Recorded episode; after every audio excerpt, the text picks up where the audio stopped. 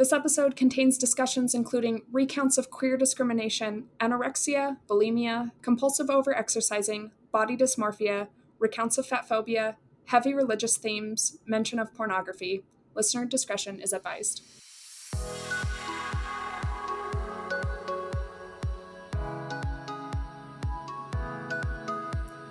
Welcome to the Body Story Podcast, a show about the way we're navigating the world in the bodies we've been given. I'm your host, Tiffany Eller, and I believe that if one person's story can change the way you look at them, a collection of stories may be able to change the world. Today, I'll be speaking with Reverend Dr. Angela Yarber, the Executive Director of the Holy Women Icons Project, a nonprofit seeking to empower marginalized women by telling the stories of revolutionary holy women through art, writing, and special events. She holds a PhD in art and religion with an emphasis on the role of women's bodies in world religions. Angela is also a retired professional dancer, award winning author, artist, and queer clergywoman. Affirming and celebrating the body is a big part of her folk feminist iconography, intersectional feminist writing, and the retreats and courses she teaches. Let's get into the episode.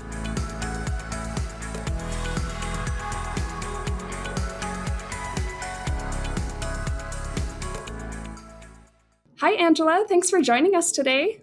Sure. Thanks so much for having me, Tiffany. Yeah. So before we get into your body story, can you tell me a little bit about what the Holy Women Icons Project is? Sure.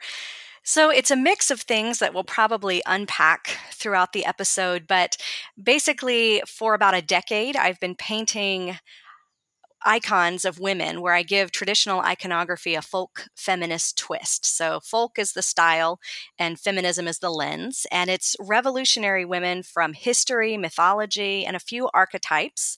And I've painted over a hundred of them over the past decade or, or so that are in homes and galleries all over the world. And then I tell the the stories of these women through writing in online platforms like Ms. Magazine, Feminism and Religion, and also in a few books that I've published.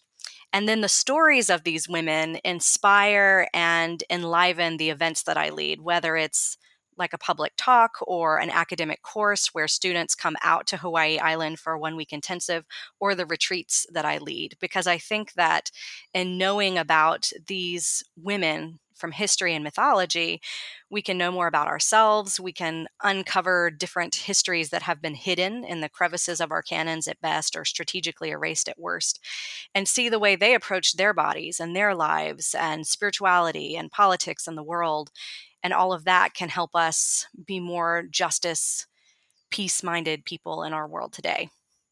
I love that. I, I, love your whole project, and I've read some of your stuff. You sent me over an article that you wrote about um, your experience of having your first shower after living in a national forest for what a few months? Yes yes. Uh, do you want me to say a bit more about that? Uh, sure because when i was reading it i didn't get to finish the whole thing um, but you're a beautiful writer and the the content was eh, fascinating. Oh thank you. So that's the the funny story well, it started with a not so funny beginning. Was um, I had a really toxic job. I was a pastor for 14 years, and my the stacks of my hate mail grew thicker and thicker, and um, and the microaggressions about uh, sexism and heterosexism really raged. And so I, I discerned that I needed to leave. And so after that discernment process, my wife and I decided to you know leave our jobs sell our home and travel full time with our toddler for almost two years and the first spot that we went was the Green Mountain National Forest in Vermont. And we were living in a little off grid camper. We didn't have running water. And we were there for three months as campground hosts.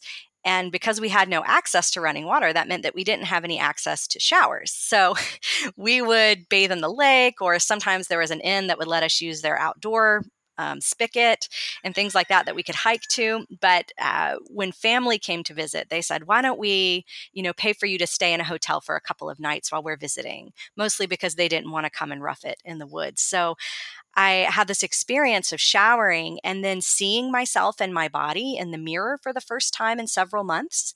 And it had a really profound impact on me that I wasn't expecting because I have, as I'm sure we'll talk about, a history of eating disorders and body dysmorphia that I work really hard to deal with and and approach through a body positive and fat positive lens now.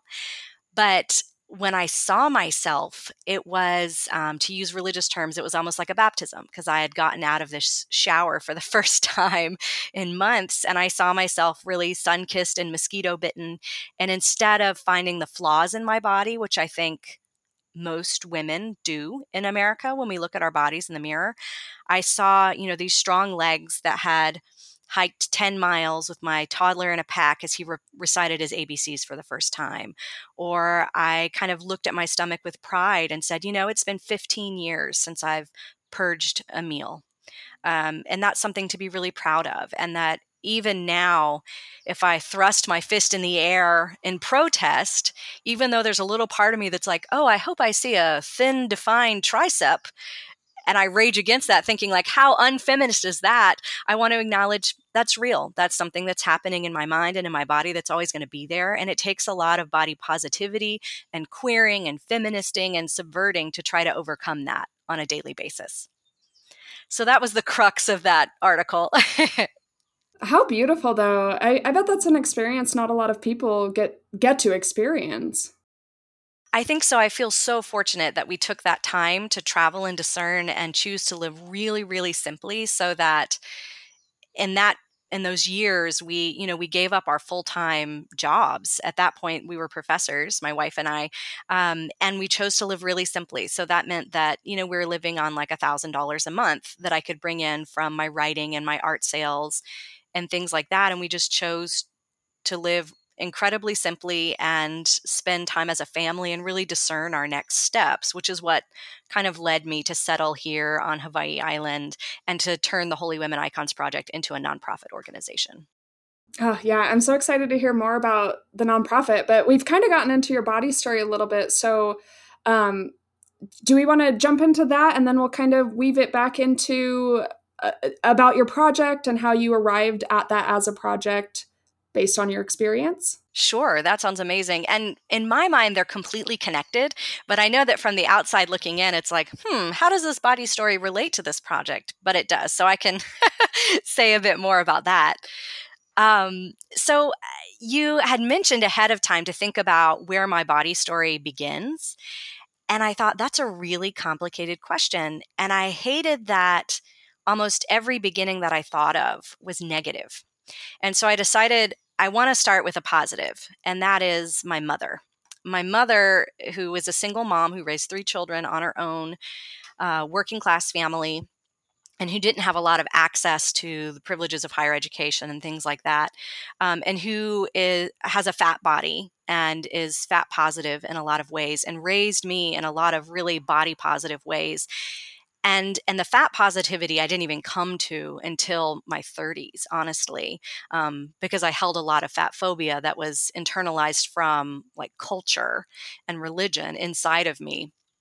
So i had this awesome mom and this long line of awesome feminists from her family who you know raised me and instilled in me a great sense of worth um, not in feminism that was something that they talked about but something that they embodied and lived that was really beautiful. So I'm so grateful that I had that. And yet, even amidst that, even amidst having this amazing, strong mother who was nothing but positive, which is a big contrast to the way a lot of girls are raised with mothers who shame them or tell them that they need to be a certain size. That even amidst that po- body positivity, everything from culture still found its way into my body. And then later in life, everything from religion found its way into my body that I internalized in really unhealthy ways. So I think the negative side of things started was um, I was a professional dancer for a long time. And so that meant I danced when I was younger and developed eating disorders in middle school. And then again in college with um, elements of anorexia and bulimia and body dysmorphia and then compulsive over exercising. Um, and as I was introduced to the Christian tradition, it was handed to me as a very conservative form of that tradition. And um, as you likely know, and your listeners likely know, a lot of that really shames and demeans women's bodies and tells us that our bodies are something that need to be overcome, that they are agents for less, specifically for men. Um, and so they're objectified in those ways and said are, are, are bad or sinful. And so I internalized all of that. And then I took it deeper in a lot of ways where I didn't think I was worth the space I occupied in the world. And I was taught to be like Jesus. And I looked at images of Jesus. And most of them, if you look at carefully, um, depictions of Jesus on the cross, he's quite emaciated and thin. And um, it seems silly on the one hand, but there are histories of a lot of uh, women throughout church history who have had eating disorders specifically because of looking at these images and trying to turn their bodies into into looking like Jesus. So being like Jesus and the fact that we deny ourselves food, that we take up our cross, so to speak, our bodies. And I learned about these histories of women like mystics in the Christian tradition who are greatly admired like Catherine of Siena, for example, who gave all of her food away to the poor and then purged the Eucharist by sticking a, a twig down her throat. The Eucharist is, in that tradition, the body and blood of Jesus. So she would take that and then throw it up. And today, people would call that anorexia mirabilis or the miraculous loss of appetite. Um, and so I learned about all those things, and then I was becoming that in my body, if that makes any sense. And for me, it was learning about feminist theology and then feminist philosophy that started to set me free and make me realize that my body was not an object of shame, that my body wasn't something to overcome, but it was a, full part of who I am. It was a full part of my spirituality. And so, even though I'll freely admit that it's something that I continue to struggle with in some ways, I think that intersectional feminism and my queerness coming out later in life um, has helped me to embrace the fullness of my body and the positivity of my body and what my body teaches me in ways that my original religious tradition kind of stripped away. Um, and I know that that's a, a, mix of like theory and history and all these things, but for me as an artist and an academic and a, a spiritual person, all of those are so intertwined in my blood and in my bones and in my veins that it's impossible not to talk about them with talking about my body story. Yeah, absolutely. I've I've had a very similar trajectory in in learning about my body. The more I learn about religious figures like that, like you're talking about in like the feminist iconography and stuff, I get more empowered. So I totally understand um, where you're coming from with that. So when you started studying, well, did you start studying religion and then get into like the feminist studies? Yeah, it was kind of a mix. So I was a weird adolescent in that as a middle schooler and early high schooler, um, I was a vegetarian and vegan and really into feminism and like marched in protests and things like that. So that was my strange way of rebelling. Um, and then when I had this conservative religious experience, they essentially told me all of that was bad and wrong, and that my career in the performing arts and all of those things were bad and wrong. So there were about two years of my life where I put all of that behind me because I, I kind of thought I had to. And then, very luckily for me, I had these religious studies professors in college, interestingly, all of whom were men, but who believed in me and said, you know, this feminism eh, that you've held so dear, the arts that you've held so dear for so much of your life, they don't have to be mutually exclusive from spirituality or the study of religion. You can put those two things together. And so, even though I had a couple of years around the age 17, 18, where I was shunning all of that, I really got to reclaim it in really powerful ways and was was introduced to feminist theology and then later on philosophy when I kind of let the theos part of things go. So that merging of feminism and spirituality and the arts was really ultimately some of the foundation that led to the creation of the Holy Women Icons Project. Yeah, can you tell me about like the conception of that idea?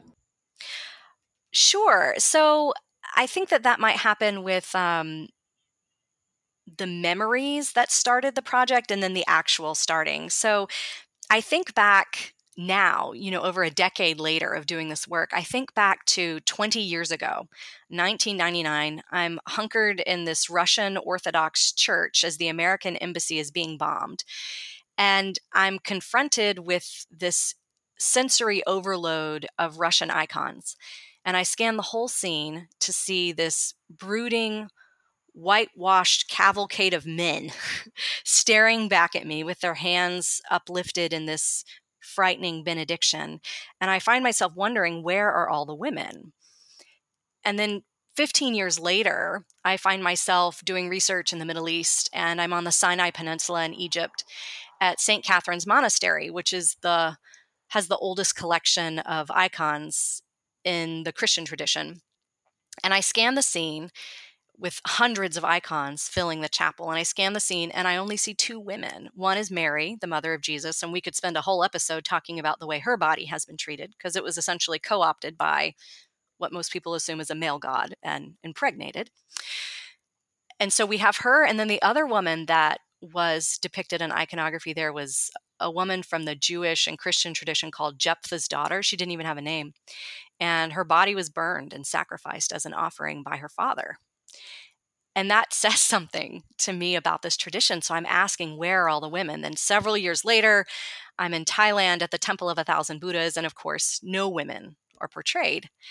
And so this says something and does something. So about 10 years ago, I had painted this triptych, which is a three piece work of art of Sophia wisdom, which is like a feminine or feminist version of Jesus for this exhibition at an, an art studio. And as I painted that, it was right before the Christian tradition of Lent, which is when a lot of people give up things, deny their bodies to identify with Jesus denying and fasting for 40 days in the wilderness. And so I decided instead of giving something up, I was going to take something on. And that practice was going to be each week, the six weeks of Lent, I was going to research and write about a revolutionary woman from that tradition and paint an icon of her with a folk twist to make it more accessible because most of iconography I found inaccessible. And so I did that. And by the end of that season, I had these six paintings, these six writings, and a list of over 100 women that I still wanted to paint. And that's kind of how the Holy Women Icons Project was born that I researched and learned about these revolutionary women from history and mythology and expanded outside of just that tradition. So, women from a variety of faith and wisdom traditions and ones that aren't explicitly related to a tradition like Audre Lorde or Frida Kahlo, for example, but who help us find our own innate worth and in doing that, um, in my PhD program, I also studied iconography and other traditions. So, like, I looked at Buddhist iconography and learned about the role of the body in depictions of Guanyin, for example, who's the Bo- Buddhist goddess of compassion and mercy, and learned that, for example, in depictions of her, her fingers are always webbed because when she scoops up all those who are suffering in her hands, no one can slip through the cracks between her fingers and her embrace. Or I learned about um, Hindu iconography of a lot of goddesses, of uh, Sarasvati, for example, the Hindu goddess of arts and learning, and how she's always depicted either on water in a lotus because that's a symbol of enlightenment or or of nirvana. And so I took these things and wanted to say, you know, I want to paint these revolutionary women from traditions outside of my own, but not in a way that appropriates them or wrongly wrongly takes them away um, from mostly women of color in other traditions. But I want to paint them in a way that I can tell that story alongside these amazing subversive sister saints and honor really every ounce of our bodies in doing that. And so, something that I did uh, stylistically in my painting is that I started researching um, paintings and artwork from within women's spirituality. And I was really dismayed because I discovered that most of it is um, is white women's spirituality in that it kind of takes women from other traditions and then paints them by highlighting like breasts and hips and all of these things that are typically shamed and shunned or objectified in women. But I was looking at it through the lens of an art historian, stick with me on this, in that if I were to describe it like with a formal analysis, not the the meaning behind it, but just the content, that the description would be really similar to that of like Playboy because there's this alluring gaze there are breasts and hips that are emphasized and that that's lifted up as what is essentially women. And we know that like the meaning behind it is different because in spirituality the women are the subject rather than the object and then in like playboy and porn women are the object. But stylistically they're really similar and so i really wanted to subvert that and dismantle that. And so in all of my paintings rather than painting like the torso of each woman i paint a giant heart and then i write on the heart what is kind of the cry of that woman's heart or the essence of her life and then she has her face and her arms coming out of the heart and I didn't want to negate the body, but I couldn't find a way to do it where I was honoring every way that it means to be um, a woman or it means to be someone who is gender non binary or gender queer. And so I thought the best way to do that is really to elevate our hearts rather than different elements of our bodies that some some women have some women do not for some women they're empowering for some it's objects of shame and so for me highlighting the heart was the most important part of telling these women's stories that's my favorite part of your art, oh, honestly. Oh, thank you. I, lo- I, love that. I love that that's the theme that ties them all together because you're absolutely right about everything you said. oh, thank you. yes, I just love it. I'm occasionally concerned that I dive too much into academia, but I, I think so much of it is so practical and real um, that I think it's worth saying. And so much of it, at least for me, is things that I you know that crossed my mind and looking at a lot of depictions of women's bodies and you know like quote unquote spiritual art. And then for me it was really validating to read other scholars especially women of color who were critiquing it and be like oh yeah like it's not just me who's the weirdo who's thinking this. Like this is legit stuff that's going on. And and to be yeah if that makes any sense. Yeah so who have you found i know that like your art is it's feminist and so therefore mostly for women but have you found that any certain um, types of audiences have come through to you to like purchase your pieces or really enjoy your pieces more Oh, that's a great question. And um, frankly, it's helpful for me because I'm not a business minded person at all. And so, in running a nonprofit, you know, we also have to like earn a living. And so, helping me figure out my key demographics is a helpful question. But um, definitely, there are, I have a lot of supporters who find the work empowering who are women clergy and specifically queer women clergy, because there are not very many depictions of women and then certainly not queer women and then definitely not queer women of color. And so a lot of women who are the same demographic as the painting for example, have found that really empowering. And um, and then I've had this really strange subset of supporters who are men in the South, like progressive feminist queer men in the South, um, who are really enlivened by the work, which I find very meaningful because the subversive sisterhood of saints includes people across the gender spectrum, not just women, um, and I've done a lot of work as a queer person who is cisgender um, within the trans community. And so that's been really enlivening for me, both in calling out, like I've painted some queer feminist women who historically were not very trans positive. And so that's been um, enlivening to be called out and called in in that and to say you know we need to cr- critique them more but also to do more depictions of women who either identify as trans or who w- might have used that language had that language been accessible to them during the time that they lived.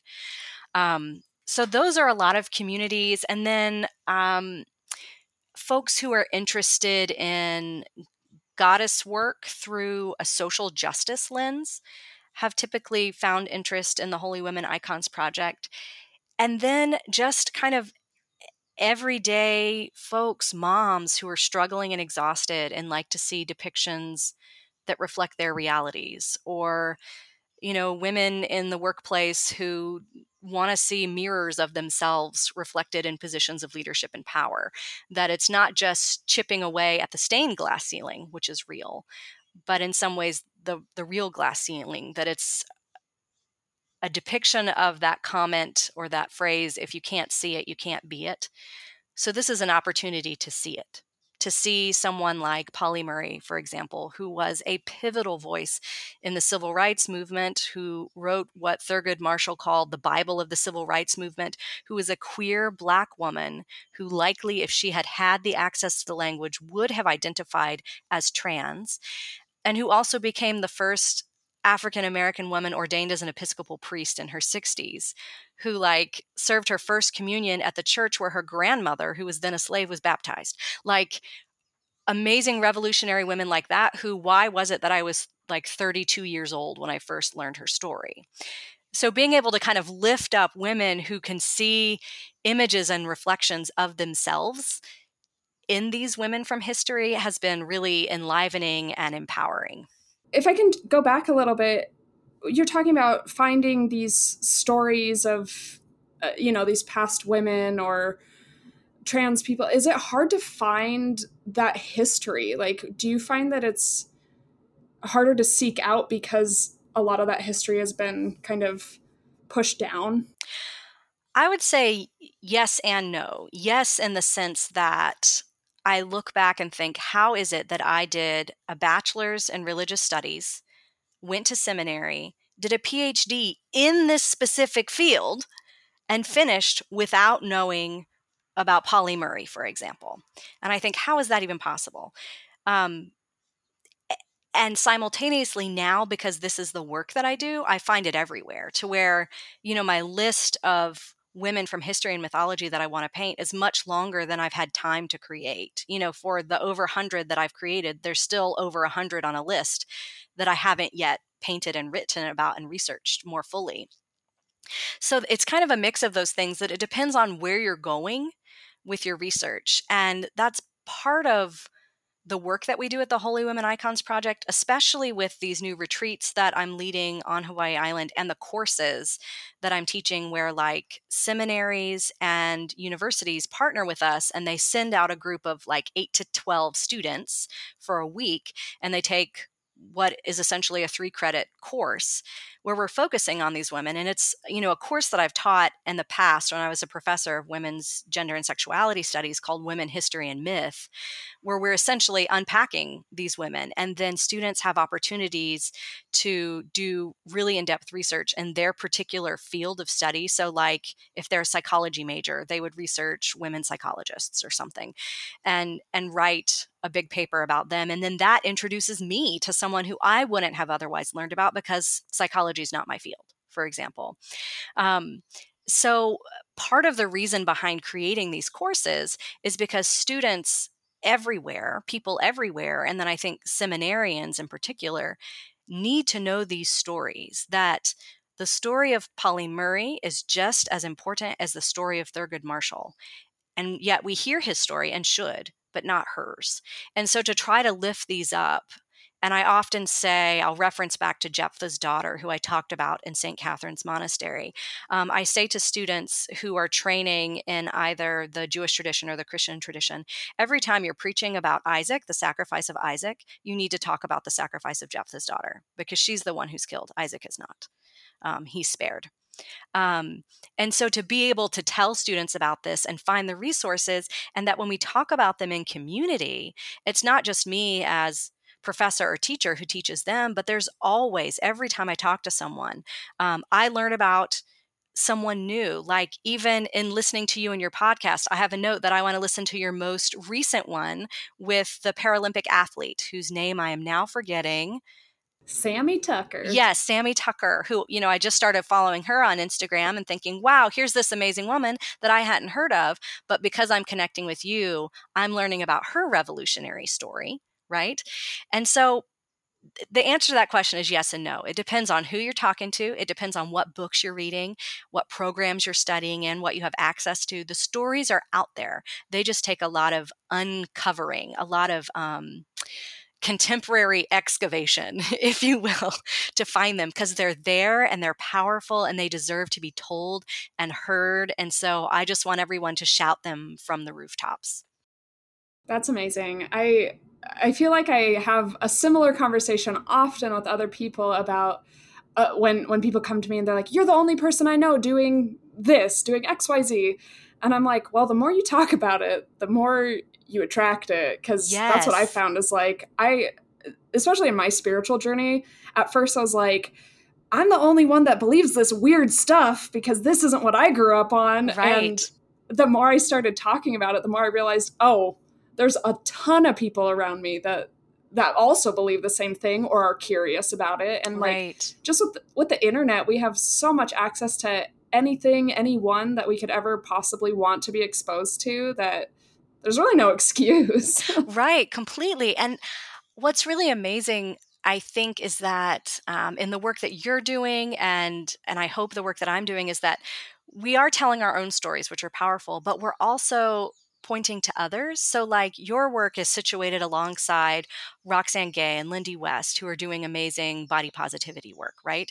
And my work is, I hope, situated alongside a lot of other revolutionary, subversive sister saints who are doing this work. And that it's not just about elevating our own story, but telling it and then telling it alongside others as well so that people don't feel so alone so you know we don't feel like we're the only weirdos the kookies and our you know spiritual traditions that there are others like us and that we can help one another be stronger and more inspired and help the world be a better place by sharing those stories yes yeah that's a huge re- reason i wanted to do this podcast because i i had a body story that like i had shared it, during public speaking and stuff like that, and it had made a difference to the people I spoke to.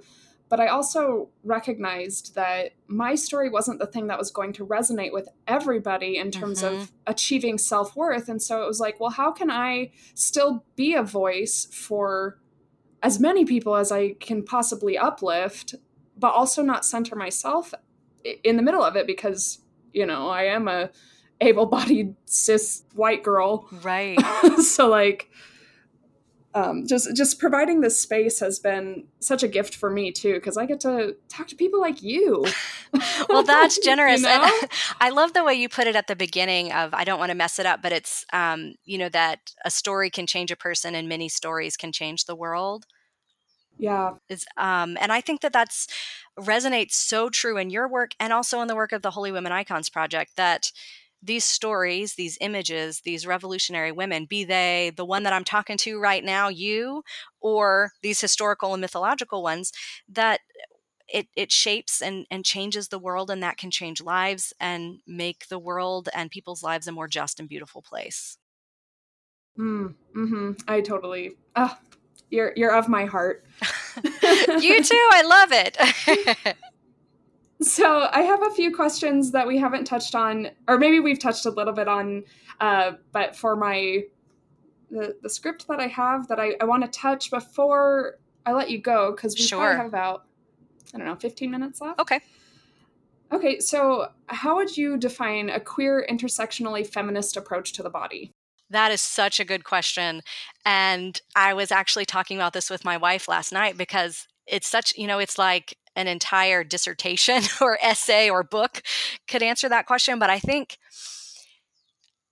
I'll give it like a multifaceted response, I hope. Um, and that's first, I think, to kind of define those terms because you know they're they're kind of heady terms that not everyone has experienced um, so queer for me when i define it i rely on three different understandings of the word queer um, one is as an umbrella term for the LGBTQIA plus community that eventually becomes alphabet soup and has different power dynamics depending on what letters are placed where.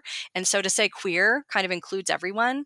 And it also includes both sexual orientation and gender identity. And because trans and gender nonconforming folks are so left out of the equation, um, queer is a way to kind of open that embrace, expand that embrace. So that's one understanding. A second understanding is just kind of a nod to the academic discipline of queer theory, which seeks to dismantle binaries and say that if we say you can only be man, woman, male, female, gay, straight, and that there's no like beautiful, nuanced interstitial space in between, that that's oppressive and damaging for people. And that would be why, for example, now over 50% of teenagers don't identify as only straight, you know, because we're acknowledging this in between space. And then the third way of, of defining queer is, is this reclamation within the queer community of the definition of the word, which is to subvert or intentionally transgress the status quo. And in that ways, it becomes a verb um, that you're queering something, you're subverting something. And so for me, when I refer to queerness, I refer to all of those things, all three of those definitions. And in that approach to the body, that's to say, there is not one normative way to be a body, that there's not one normative way to be man or woman or male or female, but that it's up to the individual to define their own identity and their own body. So that would be kind of the queer approach.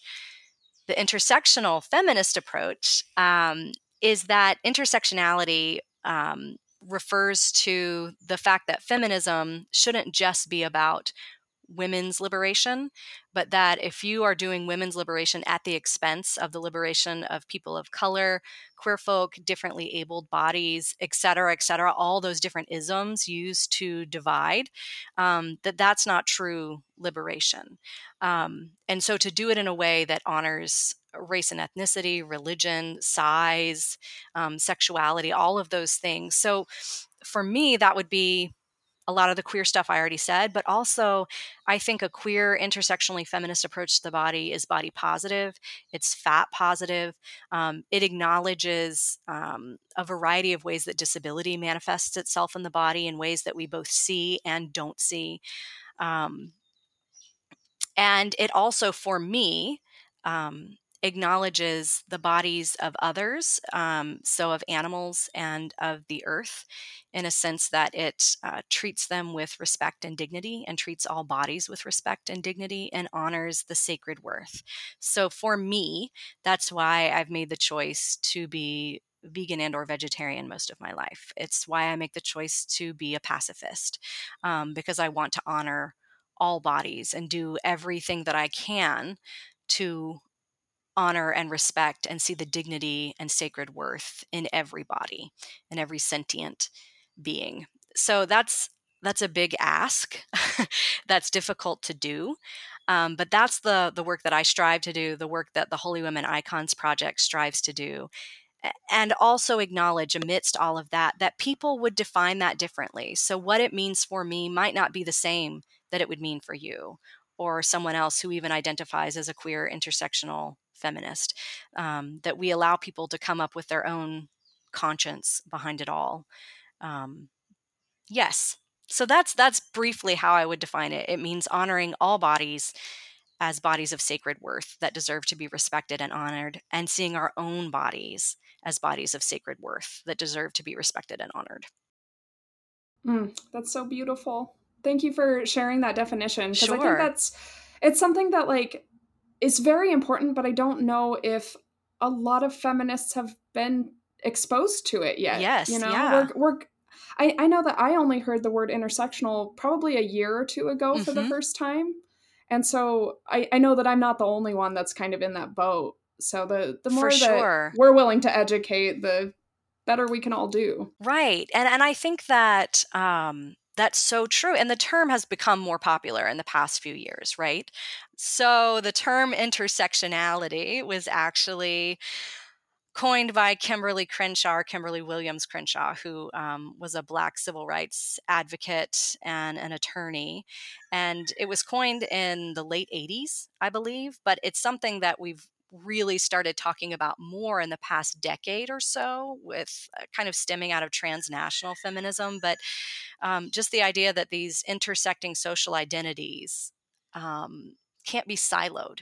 That if we're going to talk about women's rights and it's mostly white women speaking, then we're ignoring a whole host of other women whose voices deserve to be not just heard, but brought to the center of the conversation. And so I think especially as a white woman, and for me as a Haole, a white woman living in Hawaii, it's really important for me to be pointing to the work of others and of women of color and highlighting their voices um, because those voices are so often dismissed and ignored or hidden. And so, as eh, in as many ways as I can elevate those voices and stand alongside or pass the mic to, that's what I want and hope to do with the Holy Women Icons Project. Yeah, I feel that, especially with my social media, with the Body Story podcast. It's like I, I am one one person, one white girl, but I try very hard to my, mine mostly revolves around art and trust me listeners i will be sharing angela's art for the holy women icons project on the body story instagram so keep an eye out for that because i'm excited to share it with you but but you're right like I, I try to find that intersectionality in the things that i share so that I'm not just reflecting my own experience. Right. And I love that. I know some of the pieces that you shared I've saved where it's like um, a larger, like a a fat body spread out really, really big and saying, take up space. And that's something yes. that I love and say, especially um, in my own history of trying to take up as little space as possible. In my paintings, almost every single icon has their arms stretched off the canvas because the canvas can't confine their story. Yes. And so, whenever I speak about this or lead retreats, I often encourage folks like Subversive Sister Saints, spread your arms wide, occupy more space in this world. Like, we can't just let the man spreaders be sprawling all over the place. Hold your heads high, spread your arms wide, not in an apologetic way. Um, and as a funny little aside, I even say this where I occasionally teach some like fitness classes and I try to make them be really empowering, not in the you go girl feminism kind of way, but in a really thoughtful intersectional way, which is hard to do when you're like saying like punch, punch, punch. But um, so many times when I've taken like cardio kickboxing, a teacher will be- say no girly punches and like not extend her arm all the way. And so I instead call that like T Rex arms because you aren't extending your arms. But I say like punch like a girl, punch like a woman, extend your arm all the way because you deserve to occupy all of that space. Now, I'm a pacifist. I don't want someone to actually punch someone, but you can visualize like cis hetero patriarchy or white supremacy and you can extend your arm fully to punch that. I love that. um, or at least that's what I that visualize. Des- that deserves to, to be a t shirt. Punching out the white supremacist cis hetero patriarchy. yes. Yes, I love it. Yeah, I, to- I knew I wanted to talk to you when you sent in your intake form, and I think you wrote out that whole thing, uh, like, and I was like, oh yeah, this woman, I'm talking to her for sure. I love it, and I love this um, these connecting points. You know, it's really powerful, and in supporting one another and lifting up these revolutionary women doing amazing work in our world. Um, I don't know. It's it's making our world a better place, and it's a way of kind of dismantling the systems that are specifically designed to disenfranchise or exclude us. Like, hell no. Let's let's dismantle that together. Oh, yes. Well, we're kind of drawing to the end of our time. So I do you have any final thoughts to leave our audience with and can you let them know where they can find you and the Holy Women Icons project? Definitely. So it's my hope and all of these myriad connected and seemingly disconnected things that we've talked about that anyone who's listening, you can hear me, subversive sister saints across the gender spectrum, that every part of your body is of sacred worth. That when you peel back the layers of virtually every wisdom tradition and affirmation of the women's body is hidden in those crevices of the canons that are otherwise codified by patriarchy, that when we see these reflections of ourselves as icons, something empowering happens because spirituality does not have to be toxic. That women and genderqueer folks, we can find access um, to affirmation of our bodies in places like the Holy Women Icons Project and the Body Story Project and all of these places. So leave here knowing that and honoring that within yourself. Spread your arms wide, take up space, hold your head high, subversive sister saints. And then grab your smartphone or laptop and head over to holywomenicons.com slash join. And while you're there, you can sign up for our email list, our subscriber list. And everyone who's on that list by September 30th, you are entered to win two free nights at our off grid tiny Hawaii retreat center out here. And everyone who subscribes also gets a really awesome coloring page. So you can do some like contemplative coloring or be like my two year old and rage and just scribble on it. Um, and you can also follow us, the Holy Women Icons Project, on Facebook, Instagram, and Twitter. And while you're at our website, holywomenicons.com slash join, you can check out the retreats that we lead, both online and in Hawaii, or check out some artwork or writing, and everything that you buy goes right into the nonprofit. Perfect. Thank you so much, Angela. It's been a pleasure talking to you. And you as well. If you love the Body Story podcast and want to be considered as an upcoming guest, please reach out to us at bodystorypodcast at gmail.com and I will send you the link to the intake form. Even if you think your story isn't unique enough or that it's not worth telling, I assure you it is, and we would love to have you. And if you want to be part of our project, we do have space for volunteers and are looking for people with unique skill sets that believe that they can help us expand this operation to more avenues and more people. Again, reach out at bodystorypodcast at gmail.com and follow us on Instagram and Facebook at bodystorypodcast. Thanks for listening, and we'll see you on the next episode.